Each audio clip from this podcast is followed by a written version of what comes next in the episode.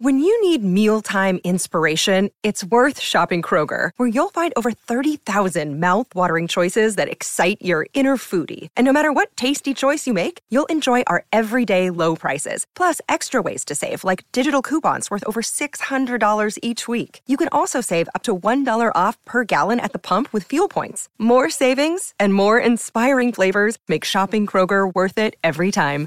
Kroger, fresh for everyone. Fuel restrictions apply.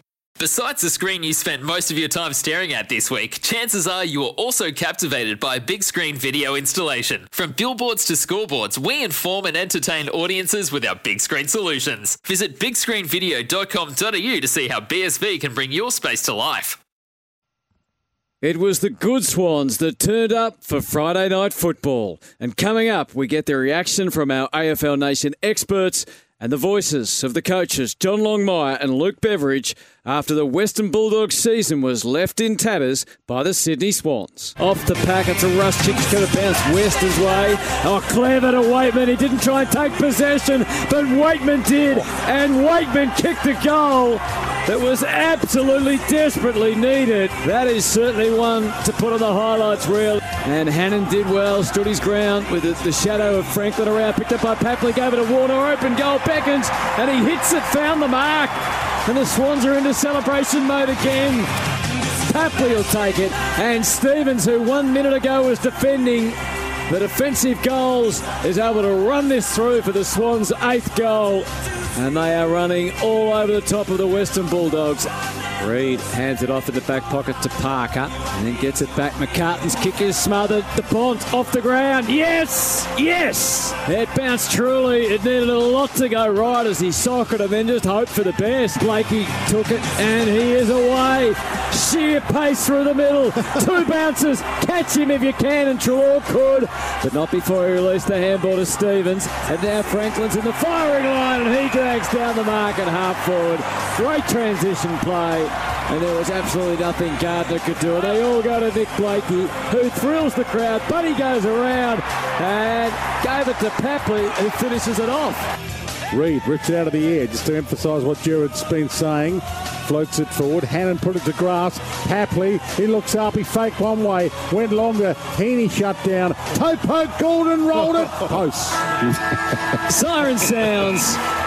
And the last quarter was rather academic because the Sydney Swans had already done the damage. Back on the winners list. A topsy-turvy season continues. But at the moment they're in the eight and they are still likely finalists because their best is very good.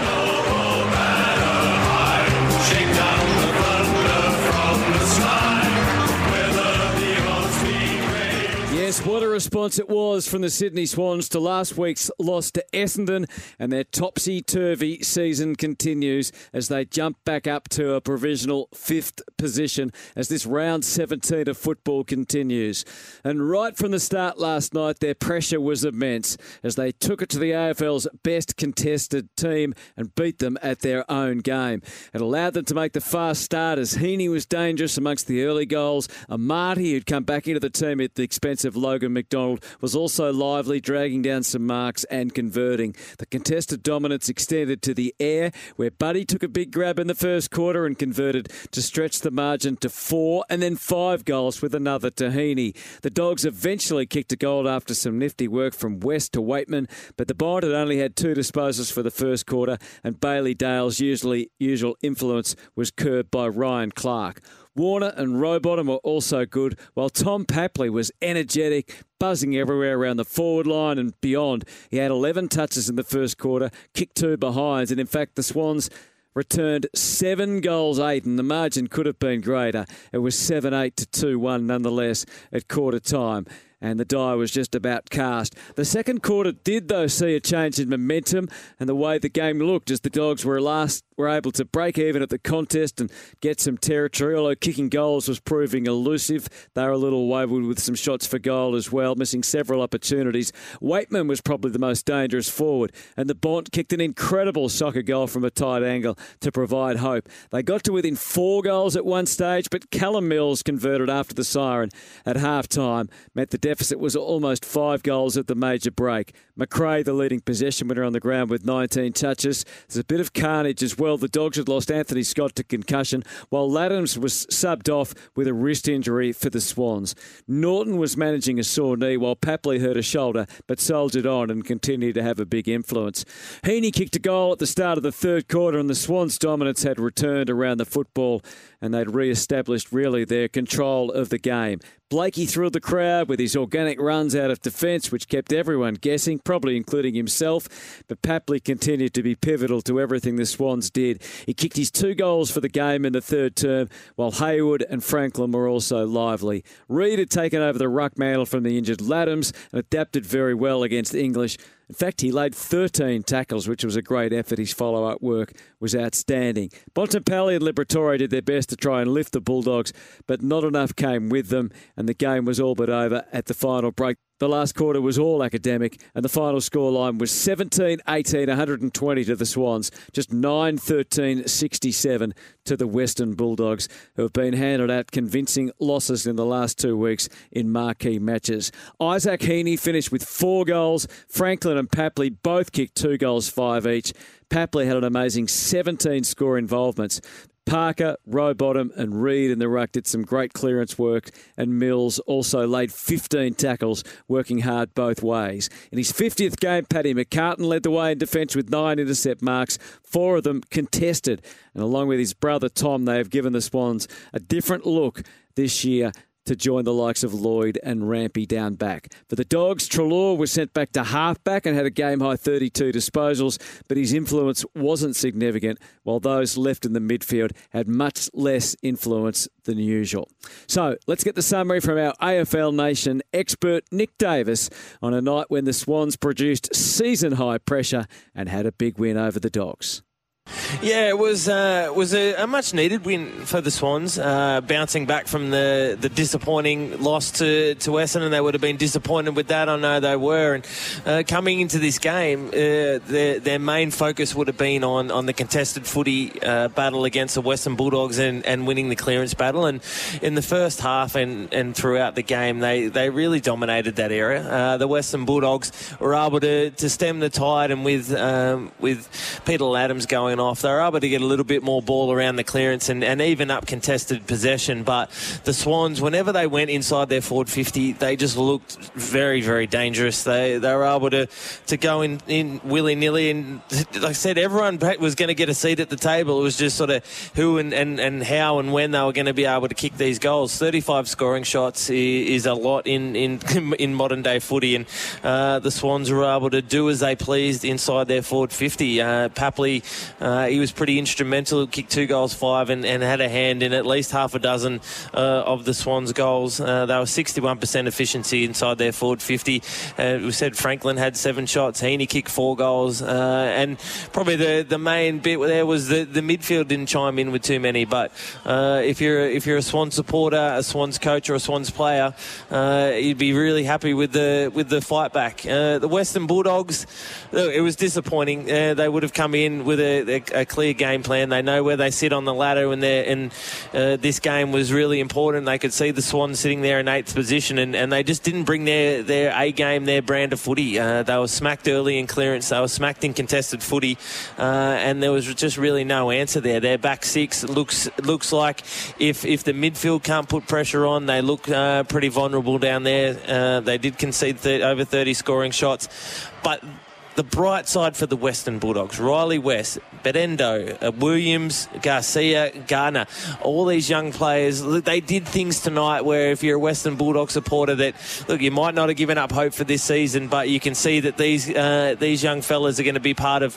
Western Bulldogs' successful sides in the, in the coming uh, in the coming years. But uh, here tonight, uh, the conditions were pretty good and the Swans were able to, to rack up a decent score. So they're the thoughts of Nick Davis let's turn now to the coach of the Sydney Swans, and no doubt delighted John Longmire. Yeah, it was built on the back of our enormous pressure and um, 88 tackles and.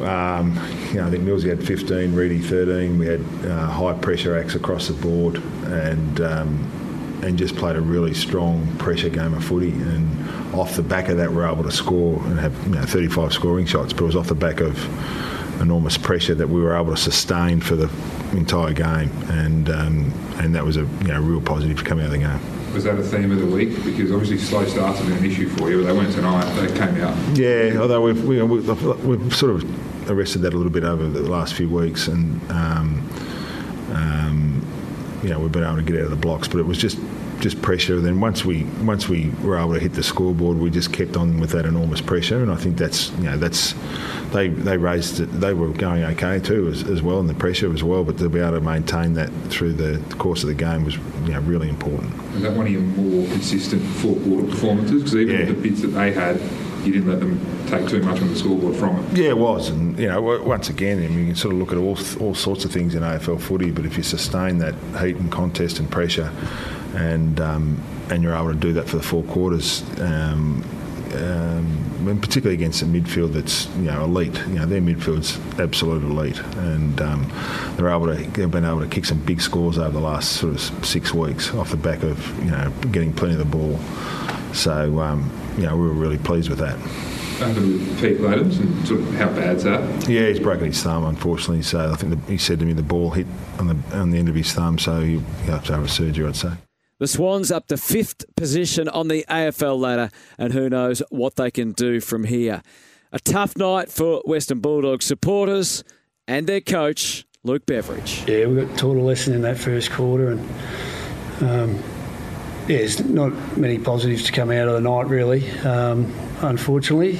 So uh, you know, the Swannies were um, right on their best pressure metal and um, and we couldn't wriggle our way through it. And um, you know, really, the, the score line we were pretty much we were flattered. We were pretty lucky to still kind of be in the game. Um, and uh, and sort of try try to arrest it for a little while, but um, overall, there's, uh, a lot of positives coming out of tonight.